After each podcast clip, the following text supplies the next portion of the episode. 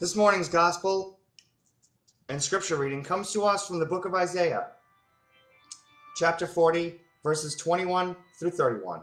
So please join with me, grab your Bibles, grab your study Bibles, and turn with me to Isaiah, chapter 40, verses 21 through 31. Do you know? Have you not heard? Has it not been told to you from the beginning? Have you not understood since the earth was founded? He sits enthroned above the circle of the earth, and its people are like grasshoppers. He stretches out the heavens like a canopy, and spreads them out like a tent to live in. He brings princes to naught, and reduces the rulers of the world to nothing. No sooner are they planted, no sooner are they sown, no sooner do they take root in the ground, then he blows on them, and they wither, and a whirlwind sweeps them away like chaff. To whom will you compare me? Or who is my equal, says the Holy One? Lift up your eyes and look to the heavens. Who created all these? Who brings out the starry host one by one, and calls forth each of them by name? Because of his great power and mighty strength, not one of them is missing. Why do you complain, Jacob? Why do you say, Israel, my way is hidden from the Lord? My cause is disintegrated, is disregarded by my God. Do you not know? Have you not heard? The Lord is everlasting God, the creator of the ends of the earth. He will not grow tired or weary, and his understanding no one can fathom. He gives strength to the weary, and increases the power to the weak.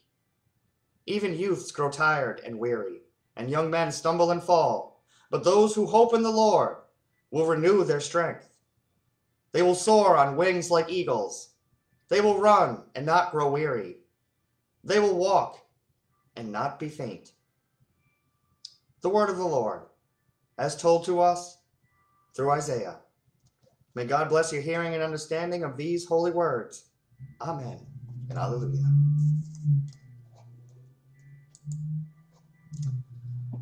When we introduce a speaker or a performer, we usually start off with something like, we would now like to present, or I would now like to introduce so-and-so. We do this because we assume the audience has a varying level of familiarity.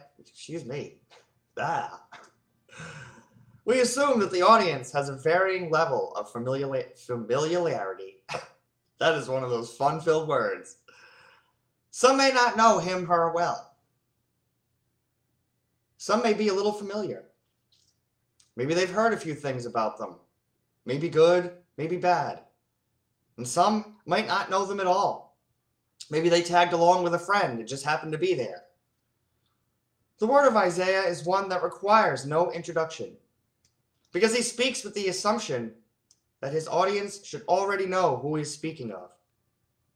And he has come to reveal new truths, or reminders of a message that never stopped holding truth, proclaiming that God is here with us, among us, doing wonderful things in our lives.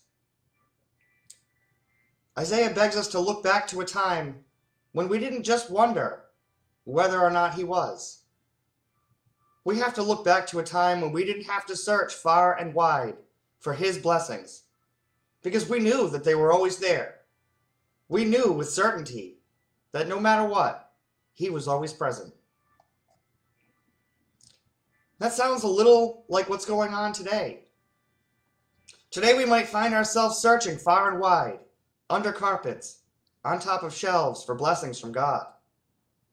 Maybe we too have put our relationship with Jesus on the back burner amid all the hustle and bustle of our new life in the 20s.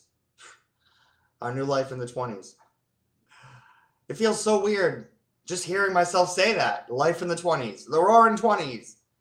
Perhaps we needed to hear today's message just as much as the Israelites needed to hear it so long ago. We too are tired of our personal versions of captivity, and we need to hear that good news to heal us and release us We long for that good news to cleanse our spirits and send us forth refreshed. We are reading today from the part of Isaiah that talks about God's consolation for the remaining Israelites, taking place after he allowed them to have the free will they so craved.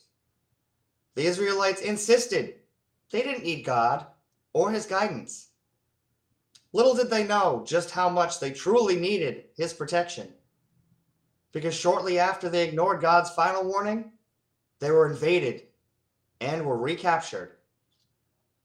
And this must have been about the third or fourth time by now. Every time they just keep forgetting God is there for them. The Israelites' mediocre army were no match for the well-trained and skilled forces of their northern and southern neighbors, who were already on the move to take over the world for themselves. So they already had way more experience at conquest than the Israelites thought they had. Some were killed, many were killed. Some were sold into slavery, the rest that remained.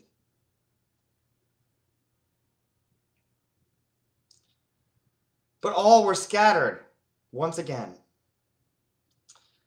Some people at this point might be thinking or wondering if God caused the invasion because he was mad, or that he sent invading forces to teach a lesson to the Israelites.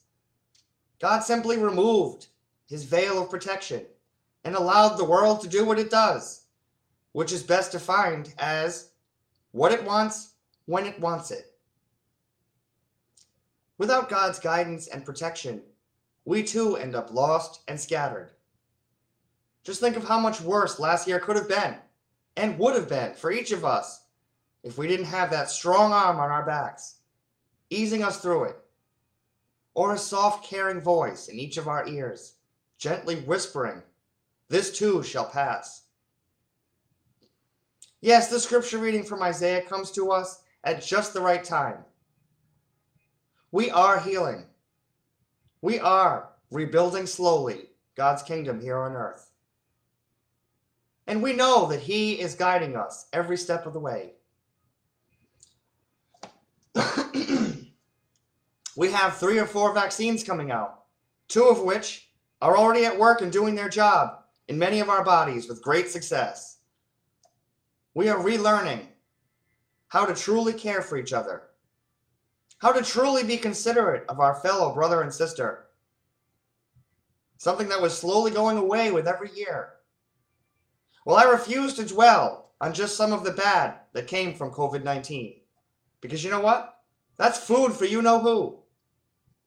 We don't want to feed. We don't want to leave food out for you-know-who. We want to keep him as far away from us and our spirits as they can possibly get.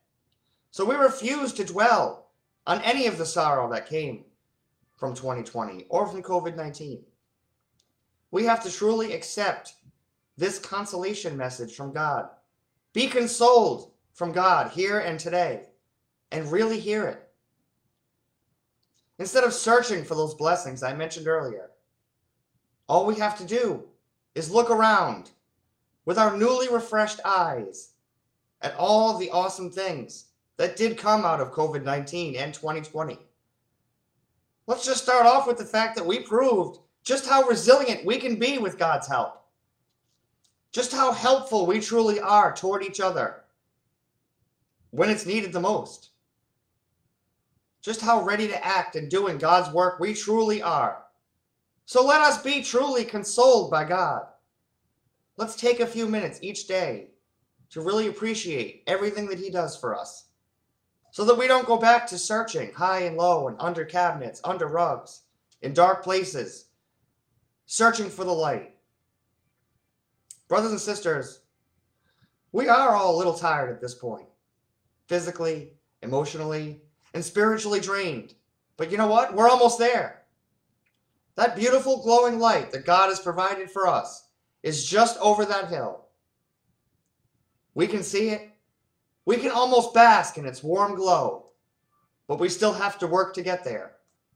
So as we go through our week and beyond, let's stop for a couple of minutes what we're doing and appreciate that light for a few minutes each day. Let's look out across the way, across the trouble. Let's look out beyond all that. See that light and really thank God for providing it for us and giving us the directions that we need to get there. Brothers and sisters, let us pray. Gracious and wonderful God, we thank you for today's consoling message. You know it comes at a time when we really could use a good, energizing hug like this one. We know that sometimes instead of just admitting all the beauty and wonder that you create in each of our lives, we spend a little more time than we should searching for it. Help us, we pray, to stop searching and just sit and admire in ultimate thanks for your ever-presence and stability through any earthquake that might come our way. Amen.